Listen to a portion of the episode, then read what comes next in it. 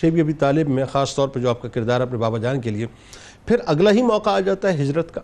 اور ہجرت بھی آپ نے ظاہر کی اور اس میں بھی ظاہر مصائب اور تکالیف ہیں پھر اس کے بعد جو موقع آتا ہے وہ بڑا کمال ہے کہ آپ کا عقد ایک ایسی ہستی سے ہوتا ہے کہ جن سے فرشتے بھی حیا کرتے ہیں سیدنا عثمان بن عفان رضی اللہ تعالیٰ عنہ بتائیے ذرا بسم اللہ الرحمن الرحیم آ، حضور اکرم صلی اللہ تعالیٰ علیہ وآلہ وسلم کی چار شہزادیاں جیسے کہ ذکر ہوا ہے آ، میں چاہتا ہوں کہ بعض لوگوں کی طرف سے جو ایک بات آتی ہے کہ حضرت سیدہ خدیت القبرہ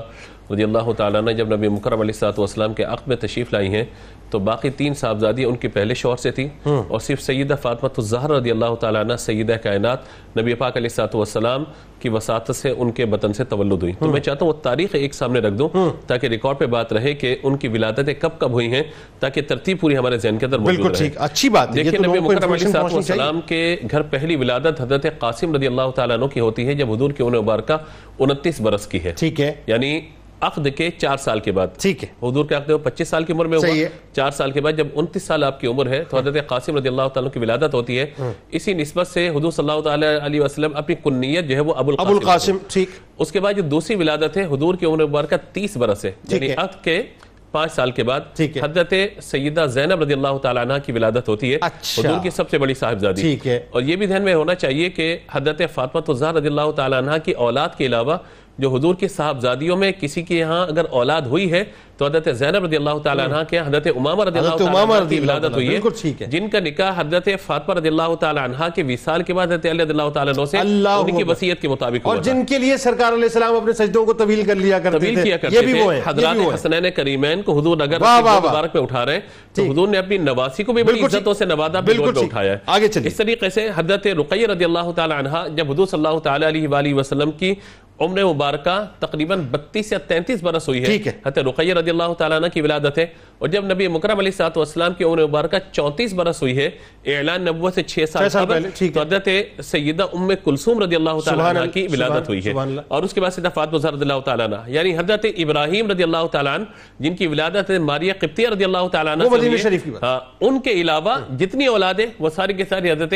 خدیجہ اکبر رضی اللہ تعالیٰ وہ عنہ سب کے بچے مکی مبارک اولاد ہیں۔ جی مکی اولاد ہیں بالکل ٹھیک ہے۔ اچھا حضرت خدیجہ کے جو پہلے دو نکاح تھے ان میں سے جو ابھی حالت ہے آپ کے شوہر ہاں۔ ان سے آپ کے ایک صاحبزادے ہوئے تھے حضرت ہند جو حضور کی تربیت میں آ کر اور اگر ہم سیرت کی کتابوں کا مطالعہ کریں تو حضور کا سراب شمائل مبارکہ جو ہیں۔ شمائل جو بیان بالکل کیے ٹھیک۔ سب سے زیادہ حسین انداز میں بالکل وہ ٹھیک۔ حضرت ہند بن ابی حلہ رضی اللہ تعالیٰ عنہ نے ہی اب آئی بیان ہجرت کیے ہو رہی ہیں۔ ہے حضرت ام کلثوم اچھا، سلام اللہ ہاں۔ اب میں اس پر آ جاتا ہوں ام کلثوم آپ کا یہ نام تو نہیں ہے ام کلثوم نام تو نہیں دیکھیں فاطمہ ایک نام ہاں۔ ہے زینب ایک نام ہے رقیہ ایک نام ہے ابراہیم ایک نام ہے قاسم ایک نام ہے ام کلثوم کیا ہے تو آپ کا نام سیرت نگاہ نے لکھا ہی نہیں ہے ہاں۔ کہا کہ یہ کنیت تھی کلثوم پیار سے کہا جاتا ہے حسین چہرے کو تو ام کلثوم یعنی خوبصورت ایسا چہرہ جو حسن کی طرف مائل کرنے والا اللہ ہو۔ اکبر۔ ایسی پیاری حسینہ اور جمیلہ تھی اور احادیث میں نبی مکرم علیہ الصلوۃ والسلام نے بعض دفعہ ان کو کریمہ کے لفظ سے بھی خطاب فرمایا اچھا۔ کریمہ یعنی بزرگی والی اور جسے کہا اللہ۔ جاتا ہے مہربان یعنی مہربان کس اعتبار سے کہ سیدہ کا بھی ذکر ہوا آ، حضرت سیدہ خدیجہ اکبر رضی اللہ تعالی عنہ کا علامہ صاحب نے ذکر فرمایا کہ جب وہ علالت میں ہے ہاں۔ تب بھی خدمت گزاری ہے آئے ہائے جب ہائے۔ وہ ہے تو بچیوں کی دیگر بہنوں کی ساری خدمت گزاری اور وہ دنیا سے پردہ فرما جاتی ہیں تو چھوٹی شہزادی حضرت فاطمہ زہرا رضی اللہ تعالی عنہ کے ساتھ خدمت گزاری کا معاملہ ہاں، ہاں۔ اور پھر شعبہ ابی طالب کا معاملہ ہر معاملے میں آپ کو خدمت نظر آتی ہے اللہ، یہاں وہ تک کہ بزرگی اور ہجرت وہ- سے لے کر- ہاں، ہاں۔ ہجرت سے لے کر مدینہ منورہ کا سفر یہ ہجرت کا سفر ٹھیک ہے۔ ہے اور یہاں سے لے کر حضرت عثمان غنی اللہ تعالیٰ کے عقد عنہ کے عقد میں آنے تک یہ سارا کا سارا معاملہ جو آپ کی خدمت گزاری کے لیے کریمہ کے لفظ سے حضور اے میری پیاری کریمہ آہا یہ ہا۔ کہہ کے حضور جو ہے وہ سبحان اللہ، خطاب جو ہے سبحان فرمایا اللہ۔ کیا کرتے کہہ- تھے کیا حضرت عثمان غنی رضی اللہ تعالیٰ آ، عنہ کے نکاح میں حضرت رقیہ رضی اللہ تعالیٰ عنہ ہے غزوہ بدر ہوا اور جب بدر سے واپسی کی خبر آئی ہے تو یہاں پہ حضرت رقیہ رضی اللہ تعالیٰ عنہ کے وصال کی خبر بھی ساتھ میں یہ دونوں یعنی خبریں یہ ملی ہیں بالکل تقریباً وہ وقت ہے کہ جب آپ لوٹ رہے ہیں فتح کر کے اور آپ لہجے مبارک میں جو ہے وہ اپنا سندو ہجری کے اندر یہ سارا واقعہ ہاں جی، بالکل سارا معاملہ ہوتا ہے تو حضور صلی اللہ تعالیٰ علیہ وآلہ وسلم کی خدمت ہے عثمان غنی بار بار جب آتے ہیں تو آپ کے چہرے پر رنج ہوتا ہے غمگین ہے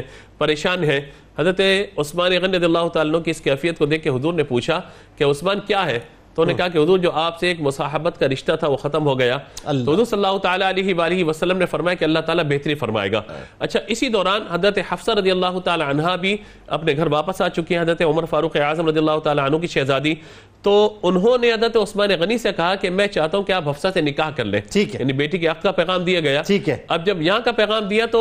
نبی مکرم علی سات وسلام حضرت عثمان غنی کے سامنے حضرت حفصہ سے نکاح کا ارادہ ظاہر کر چکی تھے ٹھیک ہے، تو انہوں نے حضرت- خاموشی اختیار انہوں نے کی۔ خاموشی ہاں، اختیار کی ٹھیک۔ کیونکہ نبی پاک علیہ سات ہائے، ہائے، وسلم سے ہائے، پیغام کیا دیا ادب ہے، کیا جاتا ادب ہے۔ حضرت عمر حضرت عثمان کی اس بات کو سن کے حضور کے پاس ہے ٹھیک۔ نبی مکرم علیہ الصلوۃ والسلام کی خدمت میں آنے کے بعد آپ نے عرض کیا کہ یا رسول اللہ میں چاہتا ہوں کہ حضرت حفصہ کا نکاح عثمان سے کروں تو حضور نے فرمایا کیا یہ بہتر نہیں کہ میں عثمان سے بہتر شخص کا مشورہ تمہیں دے دوں اللہ اکبر۔ اور عثمان کے لیے ایک اور حفصہ سے بہتر خاتون کا مشورہ دے اللہ دوں اکبر۔ تو یہ دونوں طرف سے نبی مکرم علیہ الصلوۃ اللہ والسلام نے یہ اکبر، معاملہ اللہ فرمایا اکبر۔ اور پھر ایک روایت اس پر میں آپ کو عرض کرتا ہوں کہ حضور صلی اللہ تعالیٰ علیہ وآلہ وسلم اشارت فرمائے امام حاکم نے نقل فرمایا کہتے ہیں کہ نبی مکرم علیہ سات وسلم اشارت فرمائے کہ میں اپنی بیٹیوں کو اپنی مرضی سے کسی کے نکاح میں نہیں دیتا